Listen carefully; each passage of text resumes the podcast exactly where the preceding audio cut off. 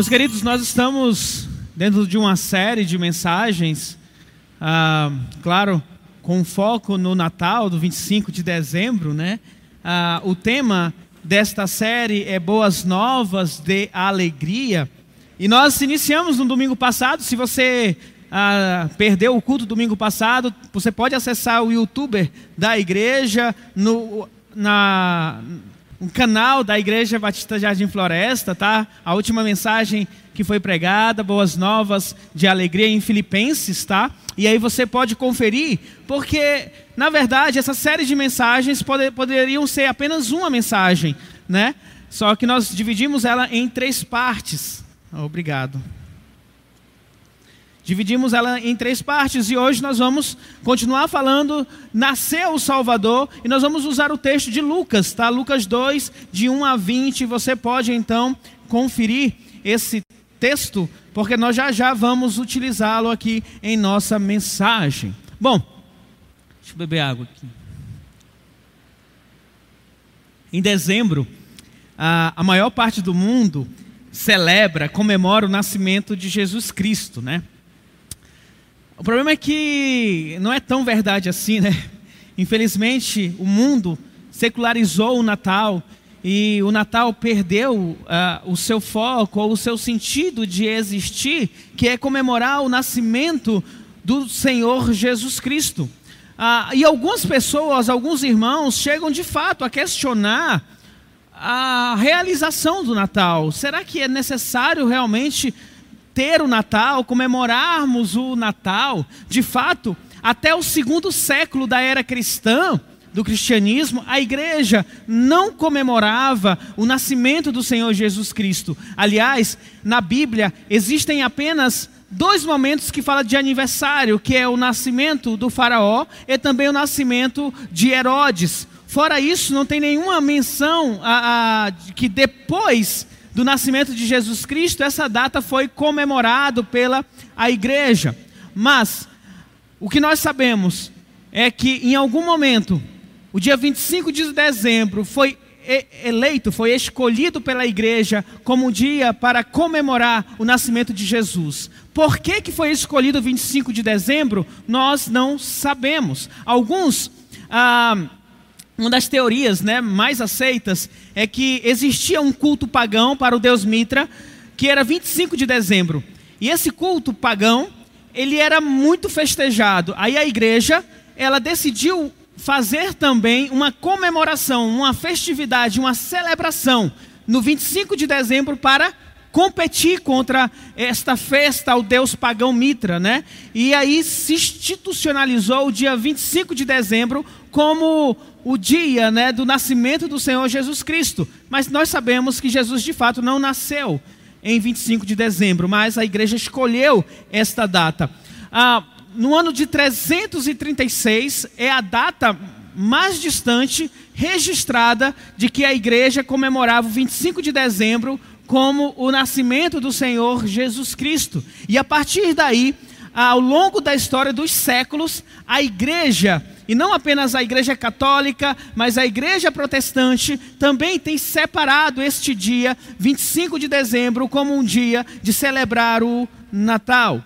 O problema é que, também, ao longo dos anos, o puro e simples recordação do nascimento do Senhor Jesus Cristo, do nascimento do nosso Salvador, começou a se diluir, começou a, a perder o seu significado.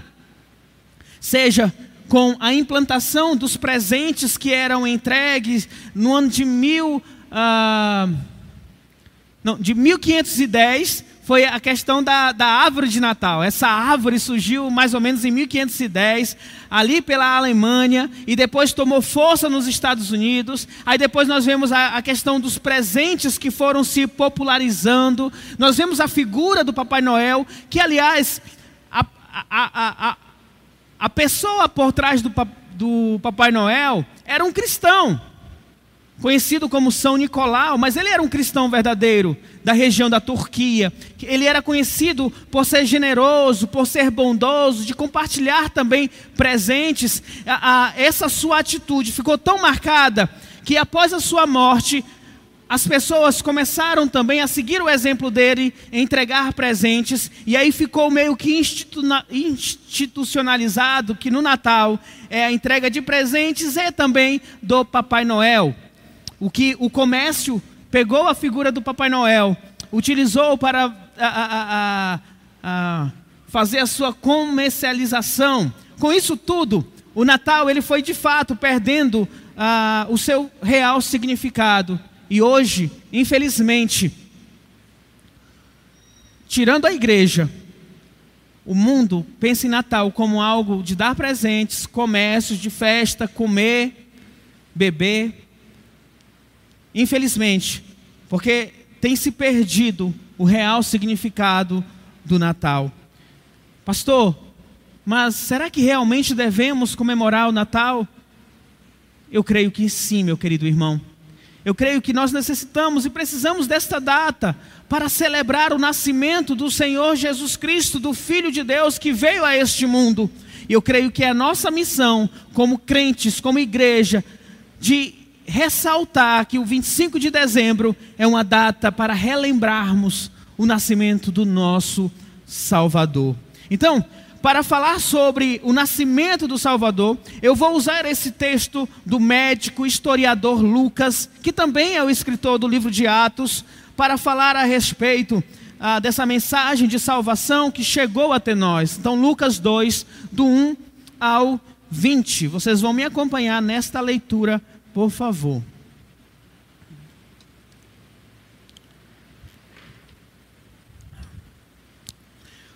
Naqueles dias, César Augusto publicou um decreto ordenando o recenseamento de todo o Império Romano. Este foi o primeiro recenseamento feito quando Quirino era governador da Síria. E todos iam para a sua cidade natal a fim de alistar-se. Assim, José também foi da cidade de Nazaré, da Galiléia, para a Judéia, para Belém, cidade de Davi, porque pertencia à casa e à linhagem de Davi ele foi a fim de alistar-se com Maria, que lhe estava prometida em casamento e esperava um filho. Enquanto estava lá, chegou o tempo de nascer o bebê. E, ele deu a, e ela deu à luz a seu primogênito, envolveu-o em panos e colocou numa manjedoura, porque não havia lugar para eles na hospedaria.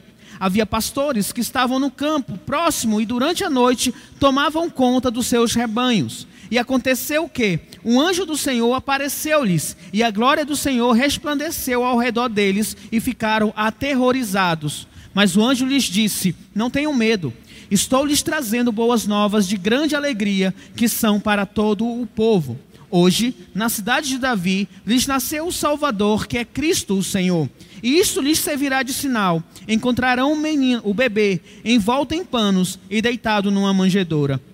De repente, uma grande multidão do exército celestial apareceu com um anjo, louvando a Deus e dizendo: Glória a Deus nas alturas e paz na terra aos homens, aos quais ele concede o seu favor. Quando os anjos os deixaram e foram para o céu, os pastores disseram uns aos outros: Vamos a Belém e vejamos isso que aconteceu e que o Senhor nos deu a conhecer. Então, correram para lá e encontraram Maria e José e o bebê deitado na manjedoura. Depois de o verem, contaram a todos o que lhes fora dito a respeito daquele menino. E todos os que ouviram o que os pastores diziam ficaram admirados. Maria, porém, guardava todas essas coisas e sobre elas refletia em seu coração. Os pastores voltaram glorificando e louvando a Deus por tudo o que tinha visto, ouvido e como lhes fora dito. Vamos orar? Pai, muito obrigado, Deus, pela oportunidade de pregar a tua palavra. Usa-me, Senhor, nesta noite com a pura e simples palavra de Deus, que eu seja apenas o mensageiro da tua mensagem sobre este menino, menino Deus, que veio a este mundo para conceder tão grande salvação para nós. Então nos conduz, Deus, para a honra, para a glória e para louvor do teu nome. Amém. Queridos, em uma noite, como qualquer noite que nós já tenhamos visto, em uma aldeia uma das pequenas aldeias ali da Judéia, que era Belém, sem os holofotes, ah, sem glamour, uma criança ela nasceu, e embora que o seu nascimento tenha sido como qualquer uma outra criança, aquela criança que nasceu em Belém, ela nasceu de uma forma diferente. Nunca se viu e nunca vai se ver vindo ao mundo uma criança como aquela, pois aquele menino que nasceu era Jesus Cristo, o Filho de Deus, o Messias prometido, o Deus homem, o Deus encarnado, o, o esperado Messias de Israel, aquele que João disse em João 1, e a palavra se fez carne, e esta palavra vive, habita entre nós. Esta é a história do Natal, deste menino que nasceu e o que nós vamos compartilhar agora dentro desse texto e o significado importante que tem para cada um de nós. Então vamos ao texto, da explanação do texto. Coloca teu olho aí em Lucas 2, de 1 a 3. Naqueles dias, César Augusto publicou um decreto ordenando o recenseamento de todo o Império Romano.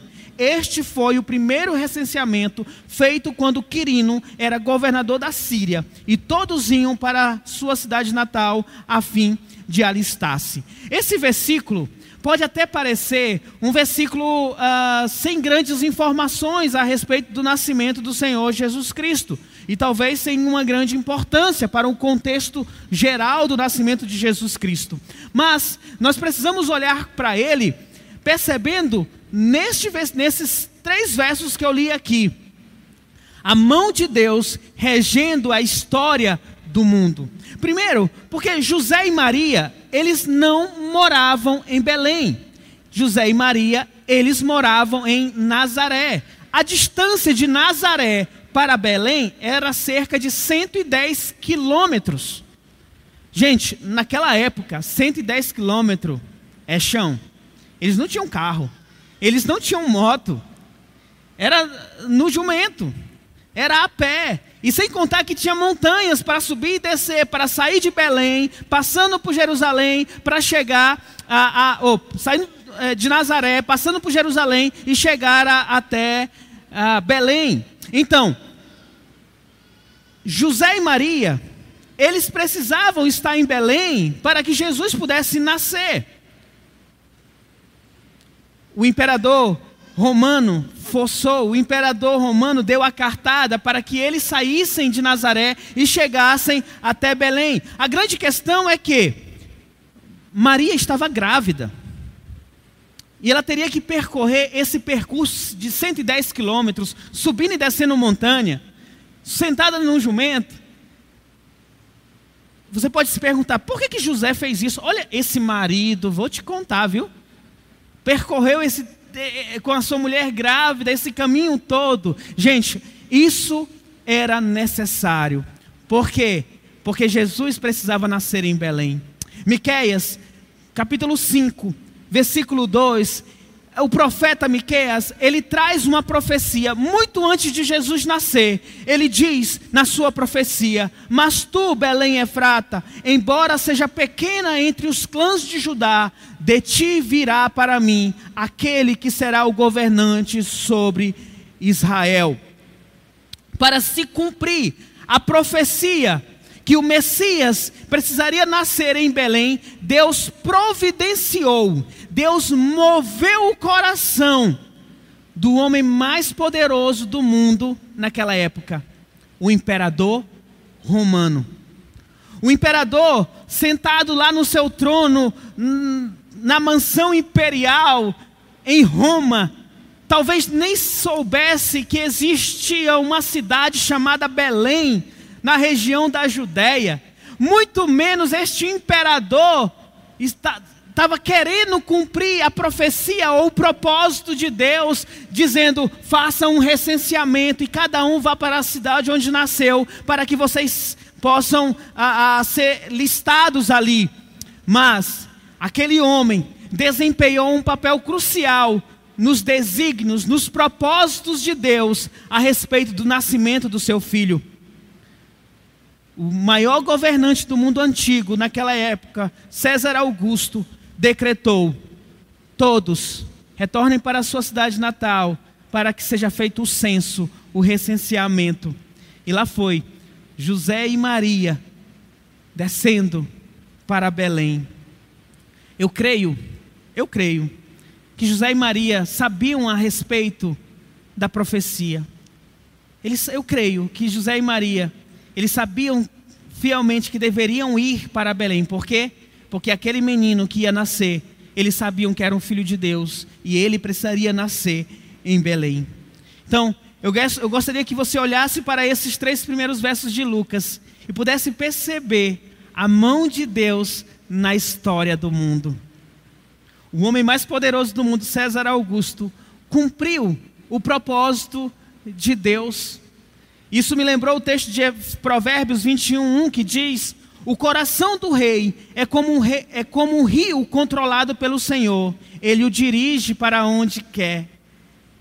Deus, Ele trabalha na história deste mundo como Ele quer, conforme a vontade dEle, porque Ele pode, Ele é soberano, Senhor, e conforme a vontade de Deus, registrado aqui em Lucas, Jesus Cristo não nasceu à toa, Jesus Cristo não nasceu em um momento aleatório no mundo, na história do mundo. Jesus Cristo nasceu o que nós chamamos de plenitude dos tempos, no tempo exato de Deus, no momento correto, no momento certo que Deus queria, que Deus desejou que Jesus nascesse e Deus moveu o imperador, moveu José e Maria para que caminhassem até, Be até Belém.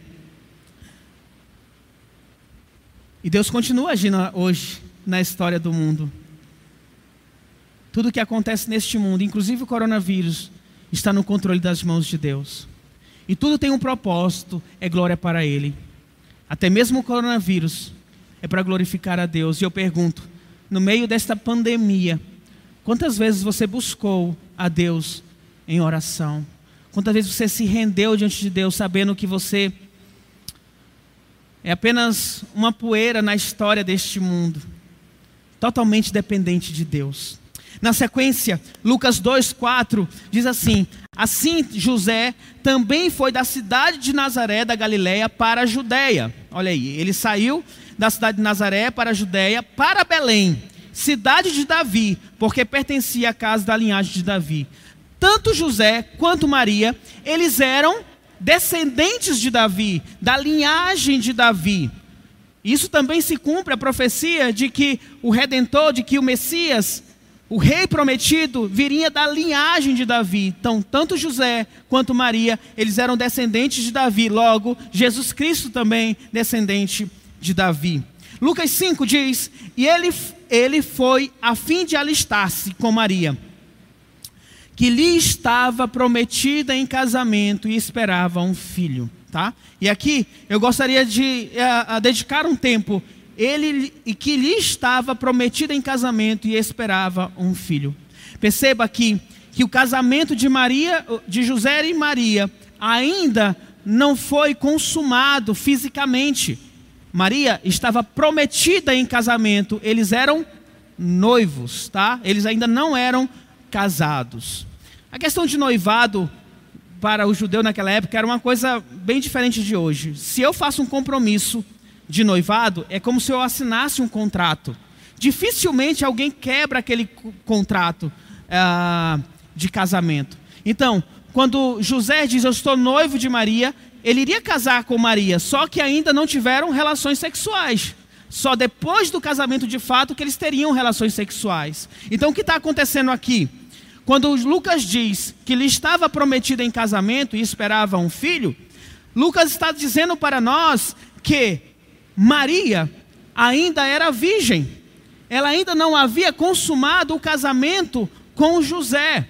E isso é importantíssimo para nós cristãos saber que Jesus nasceu de uma virgem da Virgem Maria. E por que isso é importante para nós?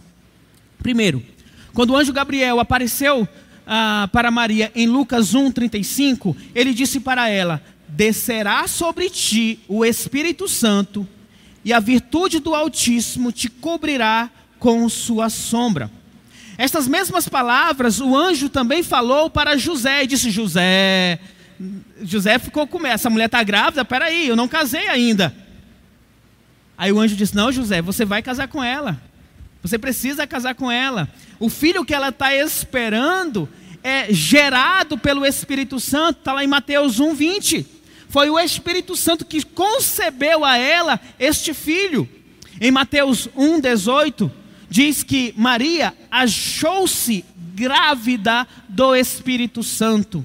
Ela estava grávida do Espírito Santo. Ela não esteve com nenhum homem. Ela concebeu o seu filho através do Espírito Santo. Essas, essas passagens que eu li, eu poderia trazer tantas outras passagens, nos deixa claro que o nascimento de Jesus foi resultado da ação do Espírito Santo no ventre da Maria. Nós vemos o espiritual, o Espírito Santo, e nós vemos o ventre da Maria concebendo o menino Jesus. E ambos estavam envolvidos no nascimento de Jesus e precisavam estar envolvidos. Por quê? Porque Jesus, ele precisava nascer como qualquer uma criança ou como um homem. E as escrituras ensinam que Jesus foi de fato um humano. Nós falamos isso na palavra na mensagem de domingo passado. Jesus se humilhou na forma de servo, semelhante a homem. Jesus ele precisou deste corpo físico, assim como qualquer um de nós, e ele recebeu esse lado humano, corpo físico, homem de Maria, mas ao mesmo tempo, Jesus ele era totalmente Deus. A sua natureza era uma natureza eterna, sem pecado, natureza de Deus, porque ele foi concebido pelo Espírito Santo. Nós temos o Espírito Santo, Deus, e nós temos o ventre de Maria, a mulher humana, e aqui nós temos as duas naturezas do Senhor Jesus Cristo. Jesus foi totalmente homem, totalmente Deus. Não podemos tirar isso da nossa teologia.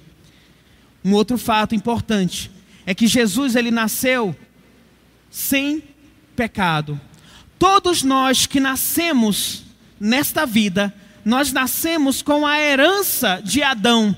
E a herança de Adão é justamente o pecado. Em Hebreus 7, 26 nos diz que, sobre Jesus Cristo e de um sumo sacerdote, é de um sumo sacerdote como este que precisamos, santo, inculpável, puro, separado dos pecadores, exaltado acima dos céus. Se Jesus tivesse nascido da relação sexual de um homem com uma mulher, Jesus nasceria com o um pecado, como todos nós nascemos. Então, o fato de Jesus Cristo ter nascido da Virgem Maria frustrou a transmissão pecaminosa, e isso permite que Jesus Cristo, o eterno Deus, se tornasse o homem perfeito para morrer na cruz no nosso lugar. O único que poderia ser entregue como sacrifício pelos nossos pecados é justamente este homem que não tinha nenhum pecado, nenhuma mancha. Jesus Cristo. Ele tomou o lugar no nosso lugar. Então, eu espero que você tenha entendido a importância da Maria estar virgem de Jesus ser concebido pelo Espírito Santo e dar a luz a este menino, homem Deus, ou Deus, homem. E na sequência, no versículo 6, diz: E quando ele estava lá, chegou o tempo de nascer o bebê, chegou o tempo de nascer Jesus.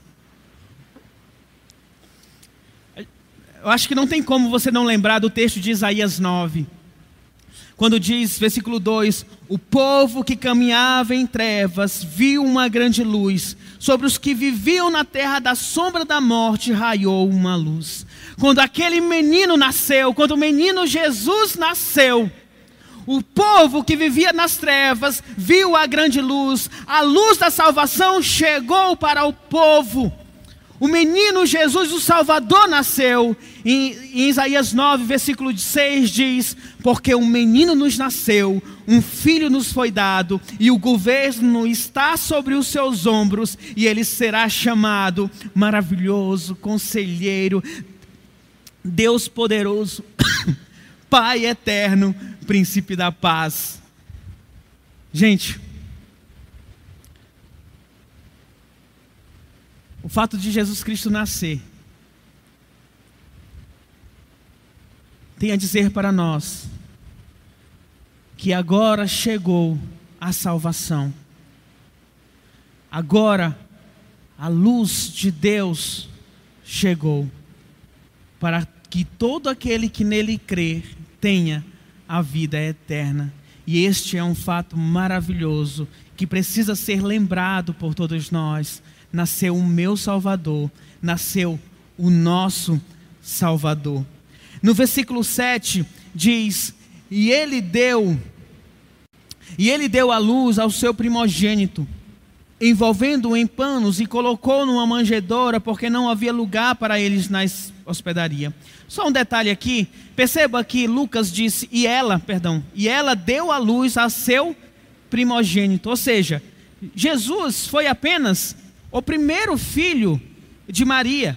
Porque depois que Jesus nasceu, Maria não precisava ser mais virgem. Maria consumou o seu casamento com José. E a Bíblia registra que José e Maria tiveram outros filhos. Em Marcos 6, versículo 3, as pessoas perguntando a respeito de Jesus disseram: Não é este o carpinteiro, o filho de Maria, o irmão de Tiago, José, Judas e Simão? Não estão aqui conosco as suas irmãs? Ou seja, Jesus Cristo teve irmãos. Tiago, José, Judas, Simão e também algumas irmãs que a Bíblia não registra aqui o nome delas. Então, Maria não é perpetuamente virgem, tá? Ela precisou ser para o nascimento de Jesus. Depois, ela casou-se com José, teve outros filhos, tá? Mas prosseguindo aqui, a Lucas registra que Maria envolveu Jesus e deitou Jesus numa manjedoura, tá? E eu quero chamar sua atenção para isso. Eu não sei quantos têm a minha idade, 40 anos, né? Agora, dia 26 de dezembro, eu faço 40 anos. 26 de dezembro, tá? Meu aniversário. Ah, tá chegando, depois do Natal. Ah, eu até perdi aqui. A manjedoura, tá? É, algum tempo atrás, nascia uma menina no Brasil, filha da rainha dos baixinhos, filha da Xuxa, a Sasha. Gente, eu lembro, eu ainda lembro disso, que a gente ficava na TV olhando aquele, aquele negócio. A Globo, na Globo, assistindo ali a, a, a Globo, veio aquele negócio que parece que alguém morreu. Eita, alguém morreu? E aparece aquele negócio lá e a, a, matéria era: Nasceu a filha da Xuxa. O Jornal Nacional era eu, minha mãe, meus irmãos, tudo lá olhando. A, a, os repórteres, o Jornal Nacional quase todo foi a respeito do filho, da filha da Xuxa que nasceu. Naquela época era a rainha dos baixinhos, famosíssimas, né? Ah, todo mundo ficou assim: Uau! As manchetes dos jornais, né? Ah, mas com o Rei dos Reis, o Senhor dos Senhores, com o Filho de Deus, não foi desta forma. Ele nasceu em uma manjedoura, em um local ali que provavelmente, a Bíblia não diz que era um estábulo, né, mas provavelmente era um local onde se guardava ali os animais e colocava os animais para comer ali. E Jesus foi colocado ali para deitar. Jesus nasceu em uma das menores cidades da Judéia, nasceu em Belém. O nascimento de Jesus não teve alardes, não teve os holofotes, a, a, a, os reis. Os reis não vieram saudar o menino Jesus, o Rei dos Reis, o Senhor dos Senhores, se fosse hoje em dia. Os TikTok não estaria cheio da imagem de Jesus ali nascendo, nem teria as imagens no Instagram, olha só, Jesus nasceu, não teria um milhão de curtidas, porque o Filho de Deus, ele nasceu. Conforme nós vimos em Filipenses, Jesus ele tomou a forma de servo, semelhante ao homem, e veio até nós. Mas, gente, o Filho de Deus, do Criador de todo o universo, mesmo ele nascendo como um servo, ainda assim, ter o nascimento como ele teve, de uma forma tão humilde, tão silenciosa, é para refletir a respeito disso. Porque Jesus Cristo ele não veio para ser admirado, ele não veio para receber curtidas, ele não veio para ser um digital influencer, ele veio para salvar o mundo. O nascimento dele, sim, é importante, precisa ser celebrado por nós. Mas precisamos olhar para a cruz do nosso Senhor Jesus Cristo, porque foi lá que se cumpriu o plano de Deus, ele morrendo na cruz para perdoar os nossos pecados. Nem mesmo naquela pequena cidade de Belém, os moradores não se, não se levantaram para ver, oh, Jesus nasceu, o Emanuel, o Messias prometido nasceu. Ninguém se levantou. Só quem estava ali presente era José e Maria. E talvez alguns animais. Só que Lucas registra que esse silêncio no nascimento de Jesus foi quebrado de uma forma sobrenatural, maravilhosa e espantosa. Olha só, vamos ler Lucas 8, uh, Lucas 2, de 8 a 11.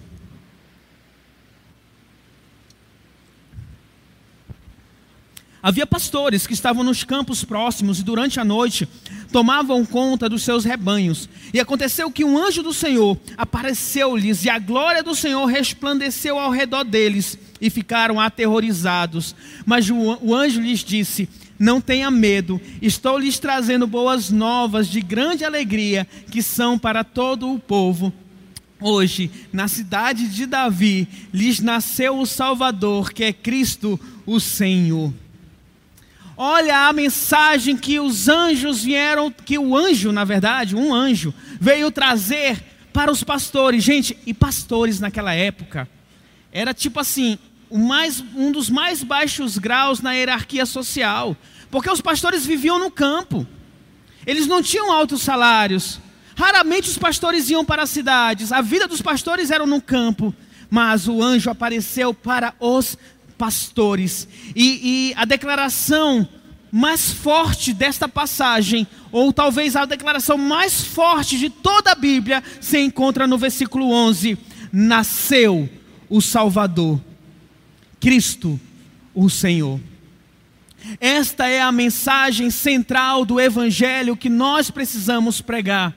É a mensagem de que nasceu o Salvador, o anjo chegou para anunciar esta mensagem para os pastores, e toda a igreja de Deus também é convidada para anunciar esta mensagem de salvação, para que todas as pessoas que creem no Senhor Jesus Cristo possam ser salvas. Todos os homens pecadores, eles precisam de um Salvador. Por isso, esta é a mensagem mais importante que eles vieram trazer. Nasceu o Salvador, Cristo, o Senhor. E ele não veio, ele nasceu para ser um exemplo de nobreza, de integridade, de um homem culto, de um homem sincero. Ele não nasceu para ser o curador, o milagreiro, um médico. Ele não nasceu para ser um TikToker. Ele não nasceu para ser um digital influencer. Ele não veio para ser reconhecido como um grande profeta, como ah, os, os muçulmanos assim creem que Jesus foi um grande profeta. Jesus, ele não veio para ser um socialista, um grande socialista, nem para ser uma espécie de Gandhi que nós temos hoje em dia. Ele nasceu para ser o salvador do mundo. João 4, 42, ele registra.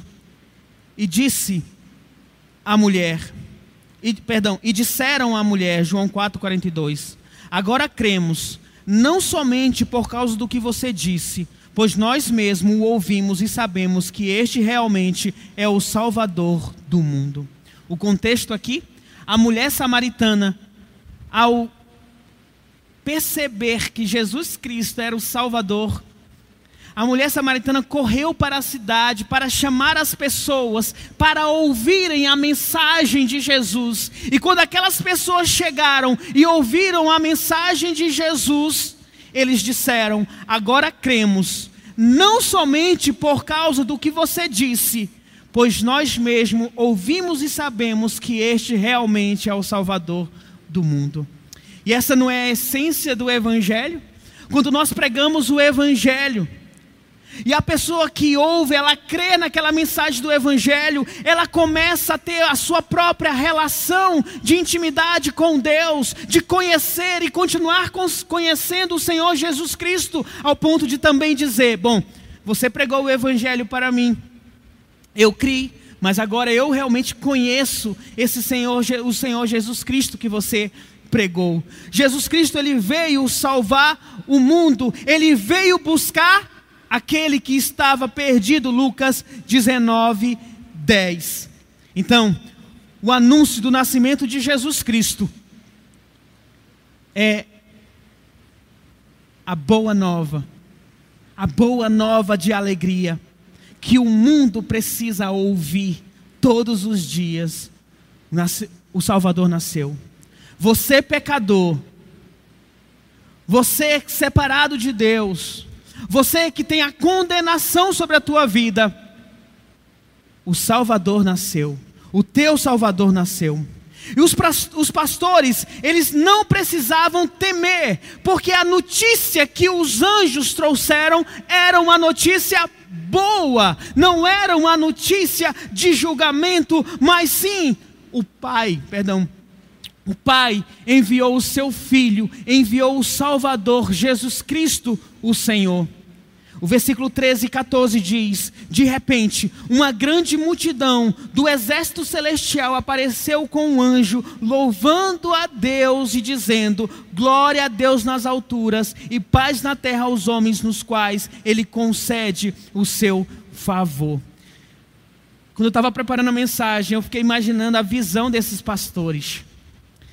Só aparecer um anjo já é algo extraordinário. Imagine você aparecer um anjo dizendo: Olha só, não tema, porque o Salvador chegou. Mas em seguida, milhões de anjos, algumas traduções trazem miríades de miríades de anjos, uma multidão do exército do céu cobriu o céu. Os anjos viram ali aquela glória, aquele esplendor, mas aqueles anjos disseram: Glória a Deus nas alturas e paz na terra aos homens a quais Ele concede o seu favor. Os anjos estavam fazendo o que os anjos fazem, louvando a Deus. E os anjos atribuíram toda a honra, toda a glória a Deus nas alturas. E eles proclamaram paz na terra entre os homens. Perdão, paz na terra aos homens nos quais Ele concede o favor. Essa paz que os anjos proclamam aqui, não é a paz de dizer, agora nós somos amiguinhos. Não é a paz de dizer que ah, ah, os Estados Unidos não estarão mais em guerras. Não é a paz de dizendo que dois países deram as mãos e agora vão caminhar juntos. Esta paz que os anjos pregaram é a paz entre o homem para com Deus. É a paz registrada em Romanos 5:1 que diz: "Tendo sido, pois, justificados pela fé, temos paz com Deus por nosso Senhor Jesus Cristo."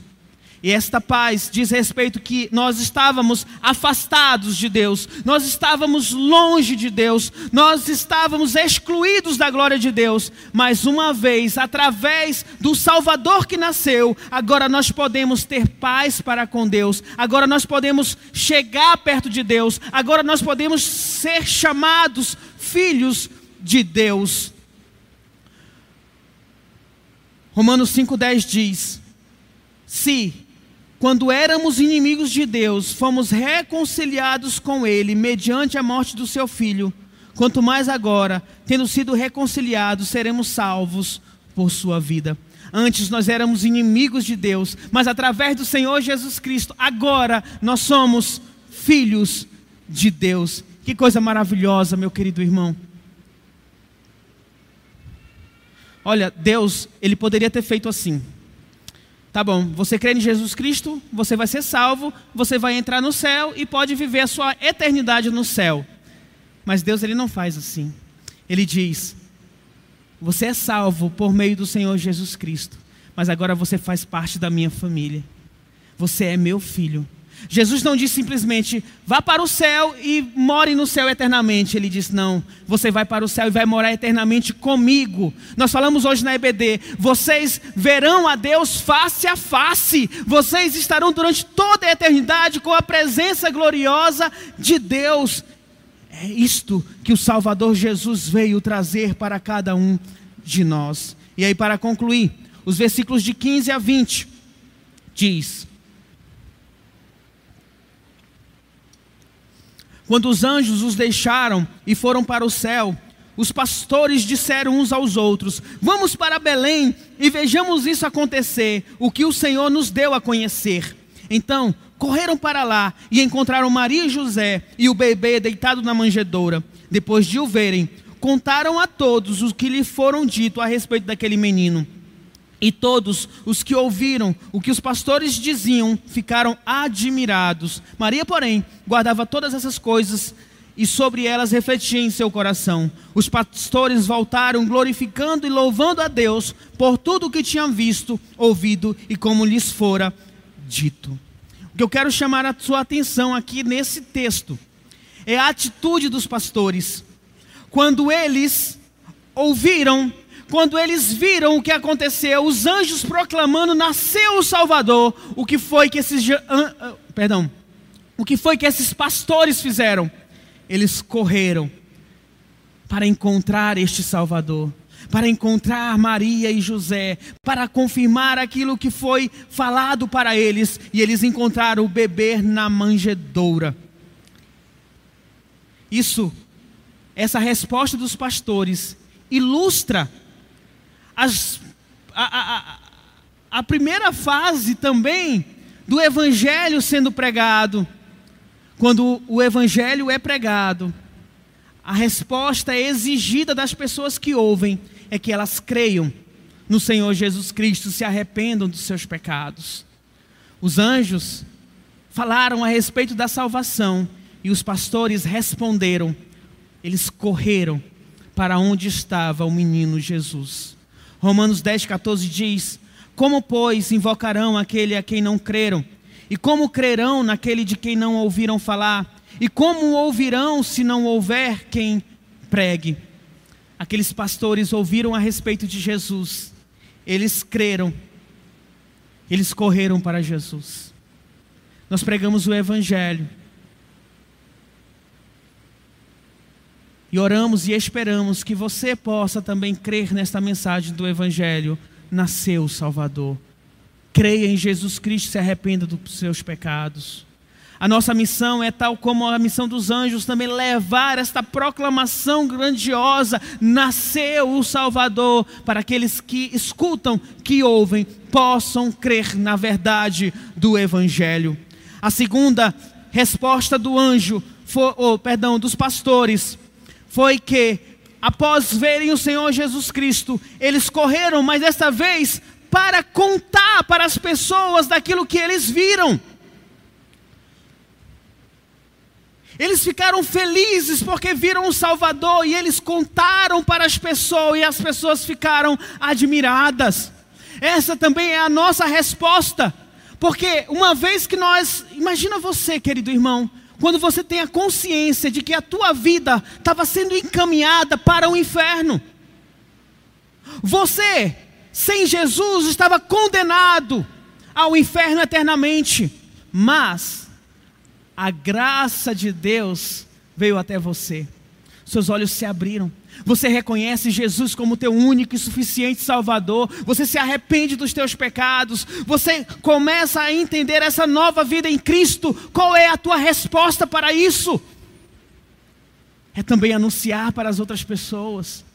Porque a tua salvação não é um, um, um, um uma joia que você pega e você coloca na, na latinha, vai ficar aqui, vou cuidar de você até Jesus Cristo voltar. Não, a tua salvação é para que você possa proclamar as virtudes daquele que te chamou das trevas para a maravilhosa luz. A tua missão é proclamar que nasceu o Salvador, é proclamar que Jesus Cristo é o único caminho para Deus.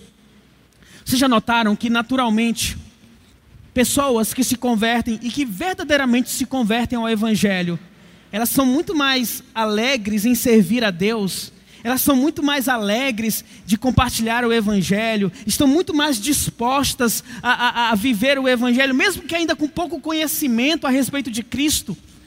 Essa é uma realidade, querido irmão. E você já notou que crentes mais velhos, mais antigos, são mornos, assim, meio. Ah, não tem tanta alegria na salvação. Dizer assim, Jesus Cristo salvou a tua vida. Ah, eu já sei, eu aprendi, aprendi isso na escola bíblica dominical, eu vou seguindo aqui a minha vida. Parece que esquecem dessa tão grande obra que Deus realizou pela tua vida, livrando você do, da chama eterna, do fogo do inferno. Infelizmente isso acontece. Mas a nossa, nós somos chamados para que essa atitude dos pastores, eu quero ressaltar o versículo 20: os pastores voltaram glorificando e louvando a Deus por tudo que tinham visto e ouvido, como lhes fora dito. Nós cristãos, nós precisamos estar continuamente celebrando que o Rei Jesus, ele nasceu ele veio a este mundo para tomar o nosso lugar na cruz do Calvário. Nós devemos continuamente glorificar e louvar a Deus. Mas o que acontece, infelizmente, é que muitos cristãos, eles são seduzidos pelas coisas deste mundo, que esse mundo oferece. Esse mundo oferece muita coisa boa, tá, gente? Tem muita coisa ruim, mas tem muita coisa boa, que nos faz perder o foco da verdade do Evangelho que nos salvou, nos faz perder o foco do reinado do Senhor Jesus Cristo em nossa vida, do senhorio de Jesus Cristo em nossas vidas. E nós paramos de glorificar e de louvar a Deus sempre por aquilo que Ele tem feito a nós. Então eu concluo esta mensagem dizendo: boas novas de alegria foi anunciado para nós, nos nasceu o Salvador, Cristo, o Senhor. Se Jesus Cristo ainda não é Senhor da tua vida, hoje, agora é momento de você entregar a tua vida a Cristo. Entrega teu caminho ao Senhor, confia nele e o mais ele fará. Se você já é cristão há tanto tempo, e essa alegria de ser cristão não está no, na, na tua vida, se você não está conseguindo glorificar e louvar a Deus por tão grande salvação que você tem recebido, meu querido irmão, eu te peço, eu clamo a você, quebre esta casca de. Ah, essa casca como uma ostra que te envolve, que lhe impede de perceber a grandiosidade da salvação que Cristo te dá. Não permita ser um crente mesquinho, um crente pequeno, um crente à margem daquilo que Deus tem para te oferecer. Anima teu coração pelas verdades do Evangelho, por aquilo que Cristo já lhe concedeu, tão grande salvação. Glorifique e louve a Deus por tudo que você já viu que Deus realizou na tua vida, por tudo que já foi dito dentro da palavra de Deus para você. Glorifique a Deus e não se acomode a uma vida cristã medíocre, uma vida cristã que gosta do mundo que gosta dos prazeres do mundo e esquece das gloriosas verdades de Deus, servir a Deus, servir aos irmãos, mas principalmente servir ao Senhor Jesus Cristo. Que tenhamos alegria na nossa salvação. Vamos orar?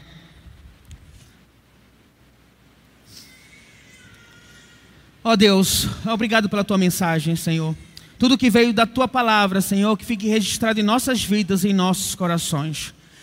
Os anjos disseram para os pastores: Nasceu o Salvador, Cristo o Senhor. Ó oh, Pai amado, traga a alegria de saber, ó oh Deus amado, que na história deste mundo o Senhor trouxe a salvação para nós, que na história deste mundo o Senhor concedeu a nós tão grande graça, a oportunidade, ó oh Deus, de crente como único e suficiente Salvador, se arrepender dos nossos pecados. Obrigado, meu Deus, porque o Senhor enviou o Senhor, Jesus Cristo para tomar o meu lugar na cruz do Calvário. Obrigado, Senhor Jesus Cristo, por levar sobre si os meus pecados, para que assim eu possa ter vida e vida em abundante. Obrigado, Senhor. Ó oh, Deus amado, esteja no coração de cada pessoa que ouviu esta mensagem, confirmando a tua palavra, trazendo a conversão dos corações para ti, Senhor.